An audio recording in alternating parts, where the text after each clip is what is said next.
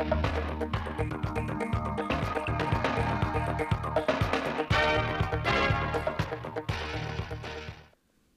kính chào quý vị và các bạn đến với chương trình thời sự phát thanh trực tiếp 17 giờ thứ tư ngày 20 tháng 9 năm 2023 của Đài Phát thanh Truyền hình Thanh Hóa. Chương trình hôm nay có những nội dung chính sau. Đoàn thanh niên cần nâng cao chất lượng hiệu quả công tác giám sát, phản biện xã hội, tham gia góp ý xây dựng Đảng, chính quyền. Ban pháp chế Hội đồng nhân dân tỉnh giám sát về công tác giảm thời hạn chấp hành án phạt tù và tha tù trước thời hạn có điều kiện. Huyện Thiệu Hóa tập trung cải thiện chỉ số DBCI. Các doanh nghiệp sản xuất và kinh doanh lúa gạo gặp khó khăn khi giá gạo tăng cao. Nâng cao sức cạnh tranh phát triển bền vững các làng nghề. Phần tin lịch sử quốc tế, khai mạc tuần lễ cấp cao và phiên thảo luận chung cấp cao Đại hội đồng. Mỹ tăng cường quan hệ với khu vực Trung Á. Sau đây là nội dung chi tiết.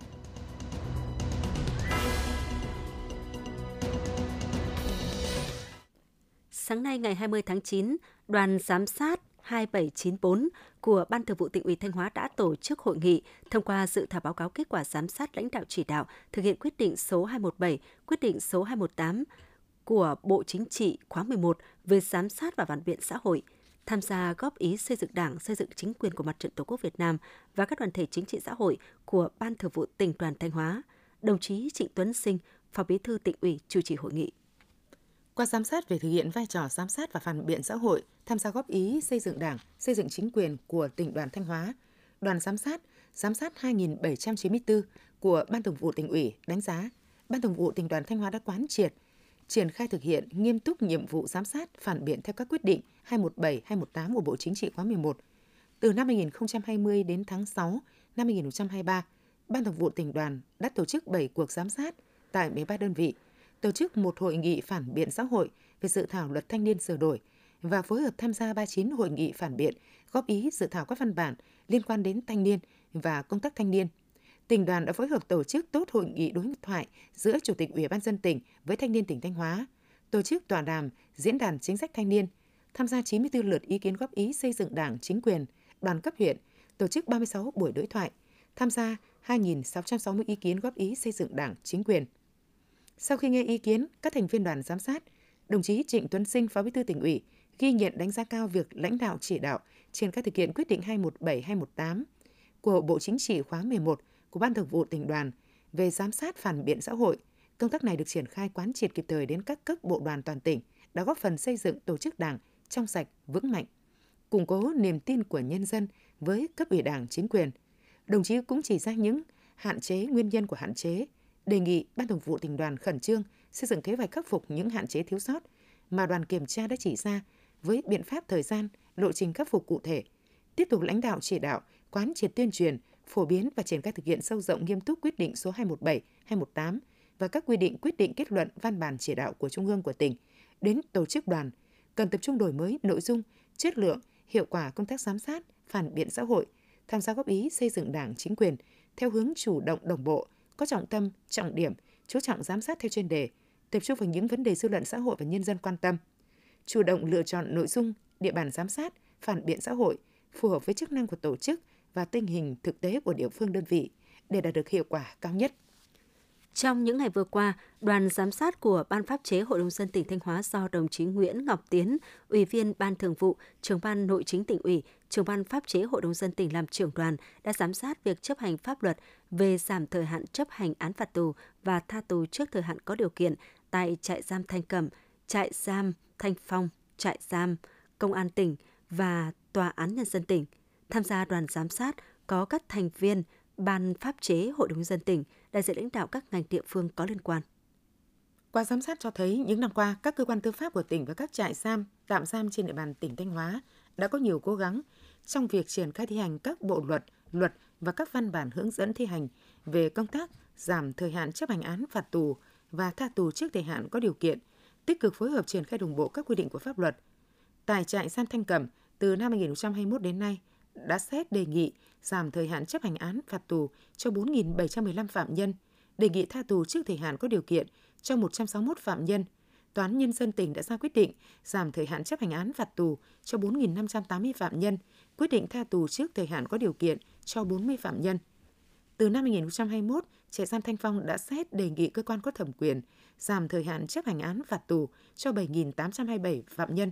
đề nghị tha tù trước thời hạn có điều kiện cho 232 phạm nhân. Tòa án Nhân dân tỉnh đã ra quyết định giảm thời hạn chấp hành án phạt tù cho 7.493 phạm nhân,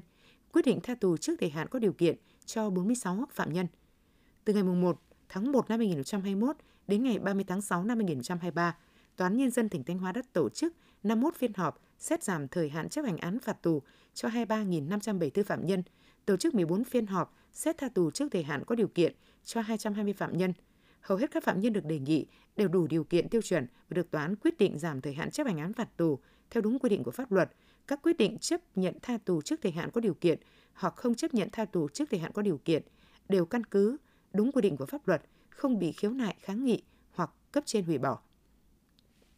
Tại các buổi giám sát, các đơn vị cũng đã giải trình, làm rõ thêm các vấn đề mà đoàn giám sát quan tâm như khó khăn trong xét giảm án, gắn đảm bảo an toàn an ninh trật tự, đảm bảo sự công bằng và quyền lợi xét giảm án,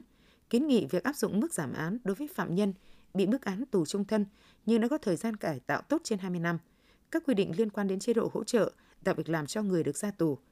Kết luận các buổi giám sát, đồng chí Nguyễn Ngọc Tiến, trưởng ban nội chính tỉnh ủy, trưởng ban pháp chế Hội đồng nhân dân tỉnh đánh giá cao các trại giam, trại tạm giam, cơ quan chức năng đã quán triệt nghiêm túc đầy đủ các quy định của pháp luật về việc xét giảm thời hạn chấp nhận, chấp hành án phạt tù và tha tù trước thời hạn có điều kiện, phối hợp đồng bộ để thực hiện các bước lập hồ sơ, thẩm duyệt, xét duyệt và ra quyết định của tòa án nhân dân với số lượng hồ sơ lớn, phức tạp nhưng đảm bảo chính xác kịp thời. Đồng chí nhấn mạnh, việc thi hành án phạt tù thể hiện sự nghiêm minh của pháp luật, song việc thực hiện tốt nghiêm túc chính sách nhân đạo khoan hồng của Đảng và Nhà nước sẽ tạo điều kiện và động lực cho các phạm nhân đang chấp hành án phạt tù phấn đấu cải tạo, sửa chữa lỗi lầm, giúp các phạm nhân sau khi chấp hành xong án phạt tù sẽ thực hiện tốt công tác tái hòa nhập cộng đồng, giảm áp lực cho các trại giam, góp phần tiết kiệm ngân sách nhà nước.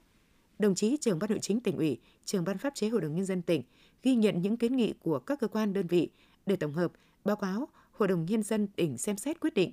đồng thời kiến nghị cấp có thẩm quyền sửa đổi phù hợp với các quy định của pháp luật để công tác giảm thời hạn chấp hành án phạt tù và tha tù trước thời hạn có điều kiện được thực hiện có hiệu quả hơn trong thời gian tới.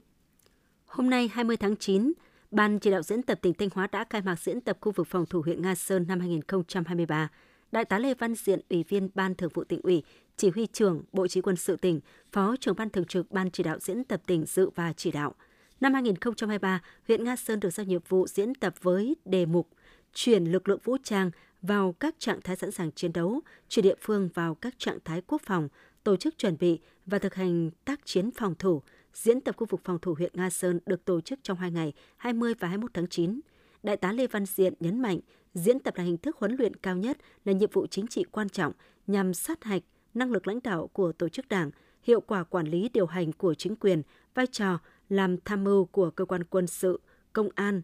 các phòng, ban, đoàn thể, các tổ chức chính trị xã hội trong tổ chức thực hiện công tác quốc phòng an ninh. Do vậy, Ban chỉ đạo diễn tập huyện Nga Sơn cần đảm bảo các thành viên tham gia diễn tập phải nắm vững kế hoạch điều hành nội dung, nhiệm vụ trong các trạng thái quốc phòng, chấp hành nghiêm công tác bảo mật quản lý chặt chẽ văn kiện, tài liệu, hình ảnh diễn tập theo đúng quy định, tổ chức chỉ huy điều hành cơ động, chặt chẽ, đảm bảo an toàn tuyệt đối về mọi mặt. Ngay sau diễn tập, cần tổ chức rút kinh nghiệm, bổ sung điều chỉnh hệ thống văn kiện tác chiến phù hợp với yêu cầu nhiệm vụ trong tình hình mới. Tối ngày 19 tháng 9, giải cầu trung cao tuổi toàn quốc năm 2023 chính thức khai mạc tại Thanh Hóa. Dự khai mạc có Phó Cục trưởng Cục Thể dục Thể thao, Bộ Văn hóa Thể thao Du lịch Nguyễn Hồng Minh, Phó Chủ tịch Ủy ban dân tỉnh Thanh Hóa Đầu Thanh Tùng và đại diện lãnh đạo Liên đoàn Cầu lông Việt Nam, Hội người cao tuổi Việt Nam, lãnh đạo các sở ban ngành cấp tỉnh, tin của phóng viên Duy Tính. Giải cầu lông trung cao tuổi toàn quốc được tổ chức hàng năm nhằm tạo sân chơi, động viên phong trào tập luyện nâng cao sức khỏe cho người trung cao tuổi trên cả nước. Đây cũng là một trong những hoạt động chào mừng Ngày Quốc tế Người cao tuổi mùng 1 tháng 10 và thực hiện tháng hành động vì người cao tuổi Việt Nam. Tham gia giải năm nay có gần 400 vận động viên thuộc 22 đoàn đến từ các tỉnh, thành, ngành trên cả nước. Các tay vợt tranh tài ở ba nội dung đôi nam, đôi nữ và đôi nam nữ thuộc các nhóm tuổi 36 đến 40, 41 đến 45, 46 đến 50 tuổi, 51 đến 55, 56 đến 60, 61 đến 65 và 66 đến 70 tuổi. Giải sẽ diễn ra từ nay đến ngày 25 tháng 9. Ban tổ chức sẽ trao huy chương cho các tay vợt giành thứ hạng cao tại những nội dung thuộc các nhóm tuổi. Trung ương Hội Người cao tuổi Việt Nam tặng cờ kèm tiền thưởng cho 5 đoàn đạt thành tích xuất sắc, đồng thời tặng bằng khen cho đơn vị đăng cai và vận động viên cao tuổi nhất. Sáng nay, 20 tháng 9, Ban tuyên giáo tỉnh ủy phối hợp với Sở Thông tin và Truyền thông tổ chức giao ban công tác báo chí tháng 9 năm 2023. Trong tháng 8 và đầu tháng 9, các cơ quan báo chí trên địa bàn Thanh Hóa đã bám sát định hướng, tập trung tuyên truyền, phản ánh kịp thời toàn diện công tác lãnh đạo chỉ đạo điều hành, tổ chức thực hiện nhiệm vụ chính trị, kinh tế xã hội quốc phòng an ninh trên địa bàn tỉnh. Các cơ quan báo chí cũng phát hiện phản ánh những vấn đề bất cập trong đời sống xã hội, những tồn tại hạn chế trong quản lý nhà nước ở một số lĩnh vực – nhiều nội dung báo chí phản ánh đã được các đơn vị địa phương kiểm tra xử lý, phản hồi theo quy định. Sở Thông tin và Truyền thông đã tăng cường phòng chống việc đăng cai phát tán thông tin không chính xác trên mạng xã hội, đảm bảo an toàn thông tin trên địa bàn tỉnh. Tại hội nghị, các cơ quan báo chí cũng được thông tin về kế hoạch tổ chức các sự kiện hưởng ứng Ngày chuyển đổi số quốc gia năm 2023, các hoạt động kỷ niệm Ngày Doanh nhân Việt Nam 13 tháng 10 đại diện lãnh đạo Ban tuyên giáo tỉnh ủy và Sở Thông tin và Truyền thông đề nghị các cơ quan báo chí tiếp tục tập trung tuyên truyền việc thực hiện nghị quyết Đại hội Đảng bộ các cấp nhiệm kỳ 2020-2025, kế hoạch phát triển kinh tế xã hội 5 năm 2020-2025 của tỉnh Thanh Hóa, cập nhật chính xác thông tin về tình hình lũ lụt phòng chống dịch bệnh, phản ánh kịp thời tình trạng lạm thu đầu năm học, đẩy mạnh tuyên truyền việc chấp hành kỷ luật kỷ cương hành chính nhà nước, đề nghị các cơ quan báo chí đảm bảo thông tin toàn diện khách quan, chú trọng tuyên truyền những điểm sáng trong phát triển kinh tế xã hội 9 tháng năm 2023, tập trung nghiên cứu, đề xuất các giải pháp để thực hiện tốt hơn nữa những mục tiêu mà nghị quyết Đại hội Đảng các cấp nhiệm kỳ 2020-2025 đã đề ra, góp phần tạo sự đồng thuận cao trong dư luận xã hội. Thực hiện biên bản hội nghị hợp tác an ninh Việt Nam Lào lần thứ 13 giữa Bộ Công an hai nước và biên bản phối hợp bảo đảm an ninh trật tự giữa công an hai tỉnh Thanh Hóa Hủa Văn năm 2022-2023 sáng ngày 19 tháng 9, tại thành phố Sầm Sơn, Công an tỉnh Thanh Hóa tổ chức khai mạc lớp tập huấn nghiệp vụ cho lực lượng an ninh công an tỉnh Hủa Phan Lào. Trong thời gian 2 ngày tập huấn, đoàn công tác của Công an tỉnh Hủa Phan gồm các đồng chí lãnh đạo, chỉ huy các phòng nghiệp vụ an ninh và chỉ huy an ninh công an các huyện Viêng Say, Sốp Bâu, Sầm Tớ, thị xã Sầm Nưa, tỉnh Hủa Phan sẽ được tập huấn nghiệp vụ, trao đổi kinh nghiệm về công tác an ninh. Thông qua chương trình tập huấn, góp phần nâng cao trình độ nghiệp vụ về công tác an ninh, góp phần bảo đảm an ninh quốc gia, trật tự an toàn xã hội cho lực lượng làm công tác an ninh của Công an tỉnh Hủa Phan đồng thời tăng cường mối quan hệ phối hợp trong công tác bảo đảm an ninh an toàn trên tuyến biên giới, đấu tranh ngăn chặn với hoạt động xâm phạm an ninh quốc gia, bảo đảm an ninh trật tự trên tuyến biên giới hai tỉnh Thanh Hóa, Hủa Văn. Phát biểu khai mạc lớp tập huấn, Đại tá Nguyễn Hữu Mạnh, Phó Giám đốc Công an tỉnh Thanh Hóa và Đại tá Amphon Pham Mạ Trâm, Phó Giám đốc Công an tỉnh Hủa Văn đã phân tích, đánh giá tình hình và nêu lên những thuận lợi khó khăn liên quan đến các mặt công tác của lực lượng công an. Hai đồng chí phó giám đốc yêu cầu trong thời gian tập huấn, các đồng chí báo cáo viên nâng cao tinh thần trách nhiệm, truyền đạt đầy đủ nội dung các chuyên đề, nội dung bài giảng phải ngắn gọn cụ thể, tập trung vào chia sẻ kinh nghiệm, phương pháp cách làm. Đối với các học viên phát huy tinh thần trách nhiệm, tập trung nghiêm túc, tiếp thu đầy đủ nội dung truyền đạt, tích cực thảo luận thống nhất chủ trương, giải pháp cách làm phù hợp hiệu quả. Hai đồng chí cũng mong muốn thông qua đợt tập huấn nghiệp vụ và trao đổi kinh nghiệm tại tỉnh Thanh Hóa, đoàn công tác của Công an tỉnh Hủa Văn sẽ nắm bắt được nhiều thông tin kinh nghiệm trong công tác bảo đảm an ninh quốc gia và các vấn đề khác có liên quan đến an ninh trật tự giữa hai tỉnh, góp phần tăng cường sự hiểu biết lẫn nhau, sự phối hợp chặt chẽ giữa công an hai tỉnh nói chung, giữa các lực lượng làm công tác an ninh nói riêng. Trong quá trình tập huấn, đoàn công tác sẽ thực hiện tham quan thực tế tại một số địa phương của Thanh Hóa. Quý vị và các bạn đang nghe chương trình Thời sự phát thanh của Đài Phát thanh Truyền hình Thanh Hóa. Chương trình đang được thực hiện trực tiếp trên 6 FM tần số 92,3 MHz. Tiếp theo là những thông tin đáng chú ý mà phóng viên đài chúng tôi vừa cập nhật. Thưa quý vị và các bạn, năm 2023, huyện Thiệu Hóa đặt mục tiêu đạt top 10 khối Ủy ban nhân dân các huyện thị xã thành phố về chỉ số năng lực cạnh tranh cấp huyện và sở DDCI. Để thực hiện mục tiêu này, huyện đang nỗ lực cải thiện chất lượng điều hành, có giải pháp thúc đẩy cải cách hành chính, tạo môi trường thông thoáng, minh bạch để thu hút đầu tư. Bài viết của phóng viên Thanh Thảo. Sau hơn 10 năm đầu tư vào hoạt động trên địa bàn huyện Thiệu Hóa, doanh nghiệp đánh giá cao việc cải thiện môi trường đầu tư kinh doanh, tháo gỡ khó khăn, đồng hành cùng doanh nghiệp của các cấp chính quyền huyện Thiệu Hóa. Sự đồng hành của địa phương đã góp phần giúp doanh nghiệp luôn duy trì ổn định sản xuất, kể cả những thời điểm dịch bệnh COVID-19 bùng phát hay khó khăn về đơn hàng như hiện nay. Ông Lê Nho Thắng, giám đốc sản xuất công ty trách nhiệm hữu hạn Thiệu Đô, huyện Thiệu Hóa nói. Ở địa phương ấy, thì ờ, thực sự là ờ, rất quan tâm đến các cái ờ, hoạt động sản xuất của doanh nghiệp các cái thủ tục của của huyện ấy thì họ gần như là họ tạo điều kiện hết mức cho nhà máy hoạt động. Tới đây thì công ty sẽ cố gắng duy trì phát triển để làm sao cho 1.200 người lao động có được việc làm ổn định và có thu nhập ổn định. Nhờ sự nỗ lực trong cải thiện môi trường đầu tư kinh doanh, hỗ trợ phát triển doanh nghiệp, đến nay huyện Thiệu Hóa đã có 390 doanh nghiệp đang hoạt động. Huyện cũng đã thu hút được 53 dự án đầu tư trực tiếp với tổng vốn đầu tư gần 2.130 tỷ đồng. Năm 2022, chỉ số năng lực cạnh tranh DDCI của huyện tăng 4 bậc lên vị trí thứ 14, thuộc nhóm có chất lượng điều hành khá trong khối ủy ban dân cấp huyện, thị, thành phố. Huyện đang giả soát, đánh giá lại các chỉ số thành phần, nhất là các chỉ số cần phải cải thiện hơn nữa về hỗ trợ doanh nghiệp, chi phí không chính thức, thiết chế pháp lý tiếp cận đất đai.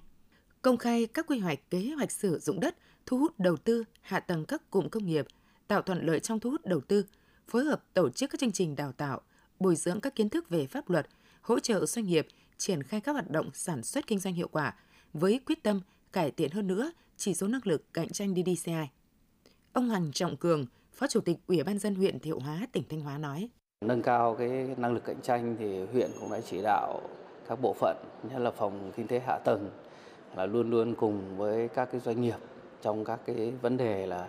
nhất là cái vấn đề thủ tục hành chính rồi quảng bá thương hiệu của các doanh nghiệp các cái vướng mắc khó khăn thì đều được tư vấn về cái công tác hỗ trợ về vốn về các cái vấn đề về đất đai các cái vấn đề về vật liệu. Thiệu Hóa quyết tâm tạo sự thay đổi thực chất liên tục và hiệu quả từ cấp cơ sở trong giải quyết thủ tục hành chính, cải thiện mức độ đồng hành của người dân doanh nghiệp, làm cơ sở để nâng cao chỉ số năng lực cạnh tranh của địa phương. Thưa quý vị và các bạn, thời gian gần đây, giá gạo tăng cao khiến cho nhiều doanh nghiệp sản xuất và kinh doanh lúa gạo trên địa bàn tỉnh Thanh Hóa gặp khó khăn. Ngoài việc đảm bảo nguồn lực, các doanh nghiệp cũng gặp khó khăn trong quá trình thu mua và chế biến lúa gạo. Bài viết của phóng viên Tiến Dũng. Trung bình mỗi vụ lúa, công ty trách nhiệm hữu hạn thương mại Lựu Sướng thu mua khoảng 3.000 đến 4.000 tấn lúa. Ngoài vùng lúa liên kết với bà con nông dân đáp ứng được 50% sản lượng, công ty còn phải thu mua khoảng 2.000 tấn lúa mới đảm bảo công suất chế biến của nhà máy. Tuy nhiên, do thời điểm hiện nay thị trường lúa gạo tăng đột biến nên việc thu mua từ bà con nông dân cũng gặp khó khăn do có tình trạng găm hàng, trở giá. So với các vụ trước, việc thu mua lúa gạo của công ty vụ này dự kiến sẽ giảm khoảng 30%. Ông Nguyễn Hữu Long, Phó Giám đốc Công ty trách nhiệm hữu hạn thương mại Lựu Sướng cho biết. Giá lúa gạo ở mức cao thì nông dân rất là phấn khởi. Tuy nhiên là lúa gạo ở mức cao dẫn đến cái việc là là cái lượng bán của bà con nông dân đang ở mức thấp hơn so với ở trước. Thế nên là nó cũng ảnh hưởng nhiều đến cái thu nhập của bà con nông dân. Mặc dù là giá lúa gạo tăng cao nhưng mà cái thu nhập thì vẫn chưa vẫn chưa có bởi vì là bà con vẫn chưa bán được nhiều. Thông tin từ Hiệp hội Lương thực Việt Nam, trong tháng 8 năm 2023, giá gạo xuất khẩu 5% tấm của Việt Nam đã vượt mốc 600 đô la Mỹ một tấn, là mức giá cao nhất trong hơn 10 năm qua. Tại Thanh Hóa, theo chia sẻ một số doanh nghiệp sản xuất và kinh doanh lúa gạo, hiện nay giá gạo theo đà tăng của thị trường trong nước và thế giới, nên giá lúa gạo ở trong tỉnh cũng đang ở mức cao. Theo đó, giá gạo đã tăng trung bình từ 1.000 đồng đến 3.000 đồng một kg so với những tháng trước đây. Trong đó, một số loại gạo địa phương như Quy 5, Thiên Lưu 8, Thái Xuyên 111 có mức tăng khoảng 1.000 đồng đến 1.200 đồng một kg. Các loại gạo chất lượng cao như ST25, gạo thơm giá tăng từ 2.000 đồng đến 3.000 đồng một kg, dao động từ 15.000 đồng đến 30.000 đồng một kg tùy loại. Trên địa bàn tỉnh Thanh Hóa hiện có 4 doanh nghiệp lớn đầu tư nhà máy sản xuất, chế biến kinh doanh lúa gạo với công suất thu mua mỗi vụ khoảng 20.000 tấn lúa. Do giá gạo tăng cao nên đã ảnh hưởng đến việc thu mua lúa gạo của các doanh nghiệp. Ngoài việc phải tăng giá hợp đồng đã ký với người dân trồng lúa vùng liên kết theo giá thị trường, các doanh nghiệp còn phải đảm bảo thêm một nguồn vốn lớn mới có thể thu mua bằng sản lượng các năm. Vì vậy hiện nay, việc thu mua lúa gạo trong vụ này dự kiến đều giảm hơn so với các vụ trước. Anh Nguyễn Công Dương, Phó Giám đốc Công ty Cổ phần Thương mại Sao Khuê cho biết. Các nước xuất khẩu lớn ví dụ như là Ấn Độ, Nga hoặc là UAE hiện tại cũng đang là đang đang cấm xuất khẩu. Và kế hoạch của họ sẽ cấm đến cuối năm 2023 đến à, năm 2024 nếu mà họ sẽ xuất khẩu tiếp thì cái giá gạo trong nước của chúng ta thì lúc đấy sẽ tụt giảm rất là sâu. Bà con hoặc là những cái hộ nông dân cũng nên cân nhắc những cái yếu tố như vậy để à, có thể là vụ này là đưa bán hàng đúng thời điểm và sớm ra thị trường tránh trường hợp là à, sau này giá nó bị xuống thấp quá. Ông Trình Đức Hùng, trưởng phòng nông nghiệp huyện Thiệu Hóa, tỉnh Thanh Hóa nói. Đối với các doanh nghiệp, họ cũng xác định là phải thực hiện theo đúng quy luật giá trị về thị trường thôi. Và họ cũng xác định rất rõ là phải tăng bổ sung thêm cái nguồn vốn để đầu tư. Còn cái cơ chế đối với cái lúa mà không liên kết thì phải họ xác định là mua thị trường lên thì mua lên xuống thì mua xuống còn riêng đối với các cái diện tích có liên kết sản xuất có gắn bó với với nhau bằng hợp đồng liên kết thì cái này phải à, có cái bàn bạc, giải pháp chia sẻ về về về lợi nhuận, chia sẻ về lợi ích. À, doanh nghiệp cũng phải chia sẻ với nông dân mà nông dân chia sẻ với doanh nghiệp. Cái này thì đối với huyện thì chúng tôi có chỉ đạo các xã để rồi à, cấp ủy chính quyền các đơn vị là có cái làm việc với doanh nghiệp. Và về cơ bản thì doanh nghiệp họ cũng thống nhất là cũng phải chia sẻ về đây là cái thu nhập của nhân dân và thực hiện theo đúng quy luật thị trường. Gần đây với sự biến động mạnh của thị trường thế giới, giá lúa gạo trong nước cũng như ở Thanh Hóa liên tục tăng. Trước tình hình này, Ủy ban dân tỉnh Thanh Hóa đã chỉ đạo các đơn vị liên quan phối hợp triển khai bình ổn thị trường lúa gạo. Sở Công Thương đôn đốc các doanh nghiệp tham gia chương trình bình ổn thị trường trên địa bàn, có phương án về nguồn hàng lúa gạo để bảo đảm cung ứng cho thị trường từ nay đến cuối năm 2023 và giai đoạn Tết Nguyên đán Giáp Thìn năm 2024 với giá bình ổn. Bên cạnh đó, Ủy ban dân tỉnh cũng đề nghị các doanh nghiệp sản xuất kinh doanh lúa gạo duy trì lượng lúa gạo dự trữ bình ổn thị trường theo quy định để sẵn sàng cung ứng ra thị trường khi cần thiết,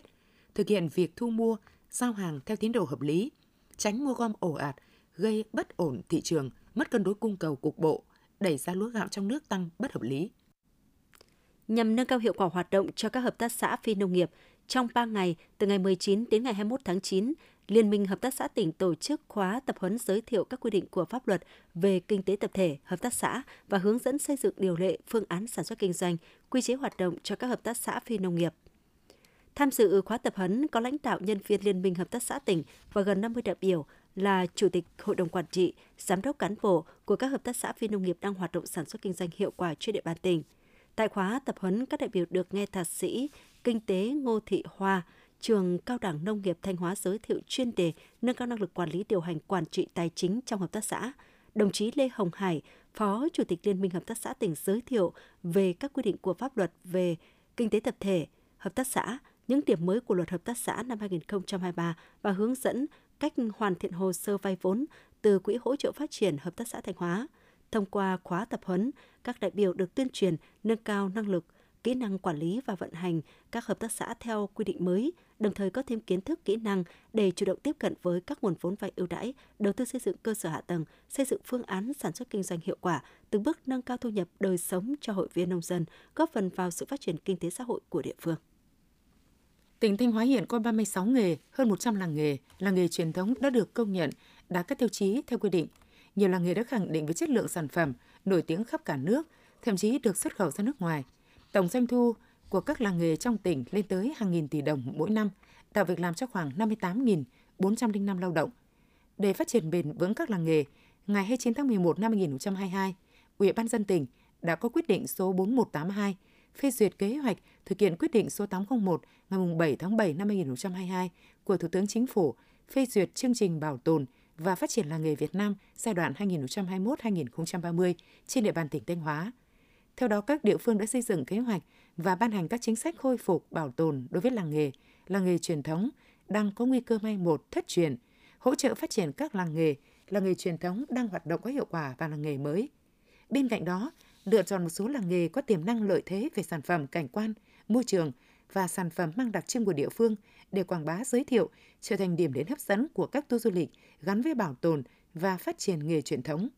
Cùng với đó, các địa phương cũng ban hành các cơ chế chính sách hỗ trợ đầu tư cải tạo, nâng cấp và hoàn thiện cơ sở hạ tầng làng nghề, phục vụ sản xuất như đường giao thông, hệ thống thoát nước, điện nước sạch, xây dựng trung tâm, điểm bán hàng, khu trưng bày, giới thiệu quảng bá các sản phẩm, kho bãi,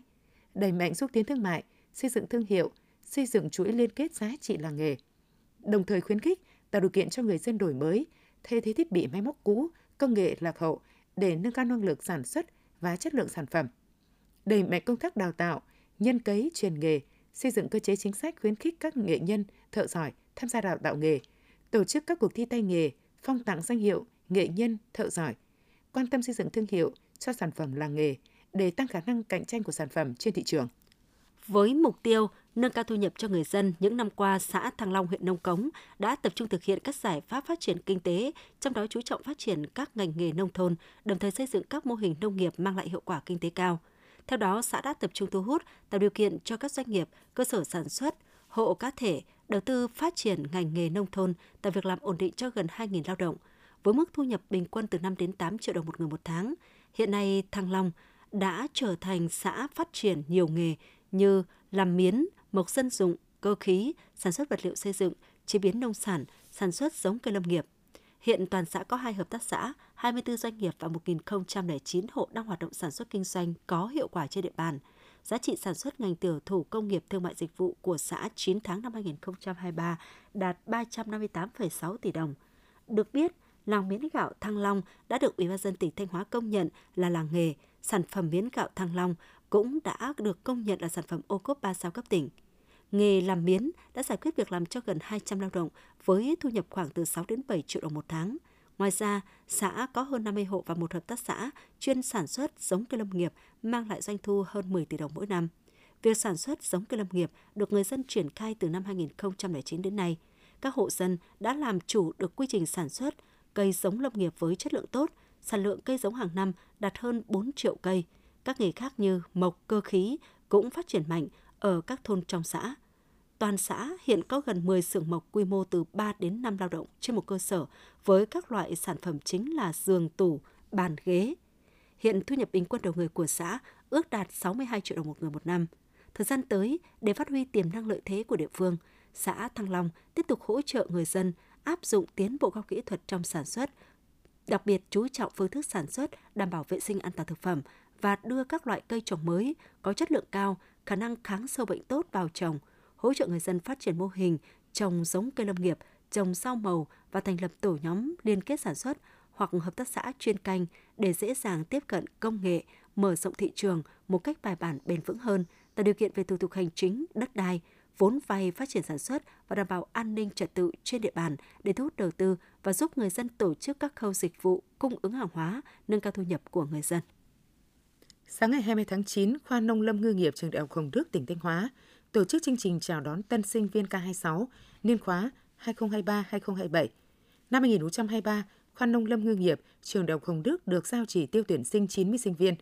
Qua hai đợt xét tuyển, khoa đã tuyển gần 70 sinh viên và sẽ tiếp tục tuyển đủ số sinh viên trong đợt 3.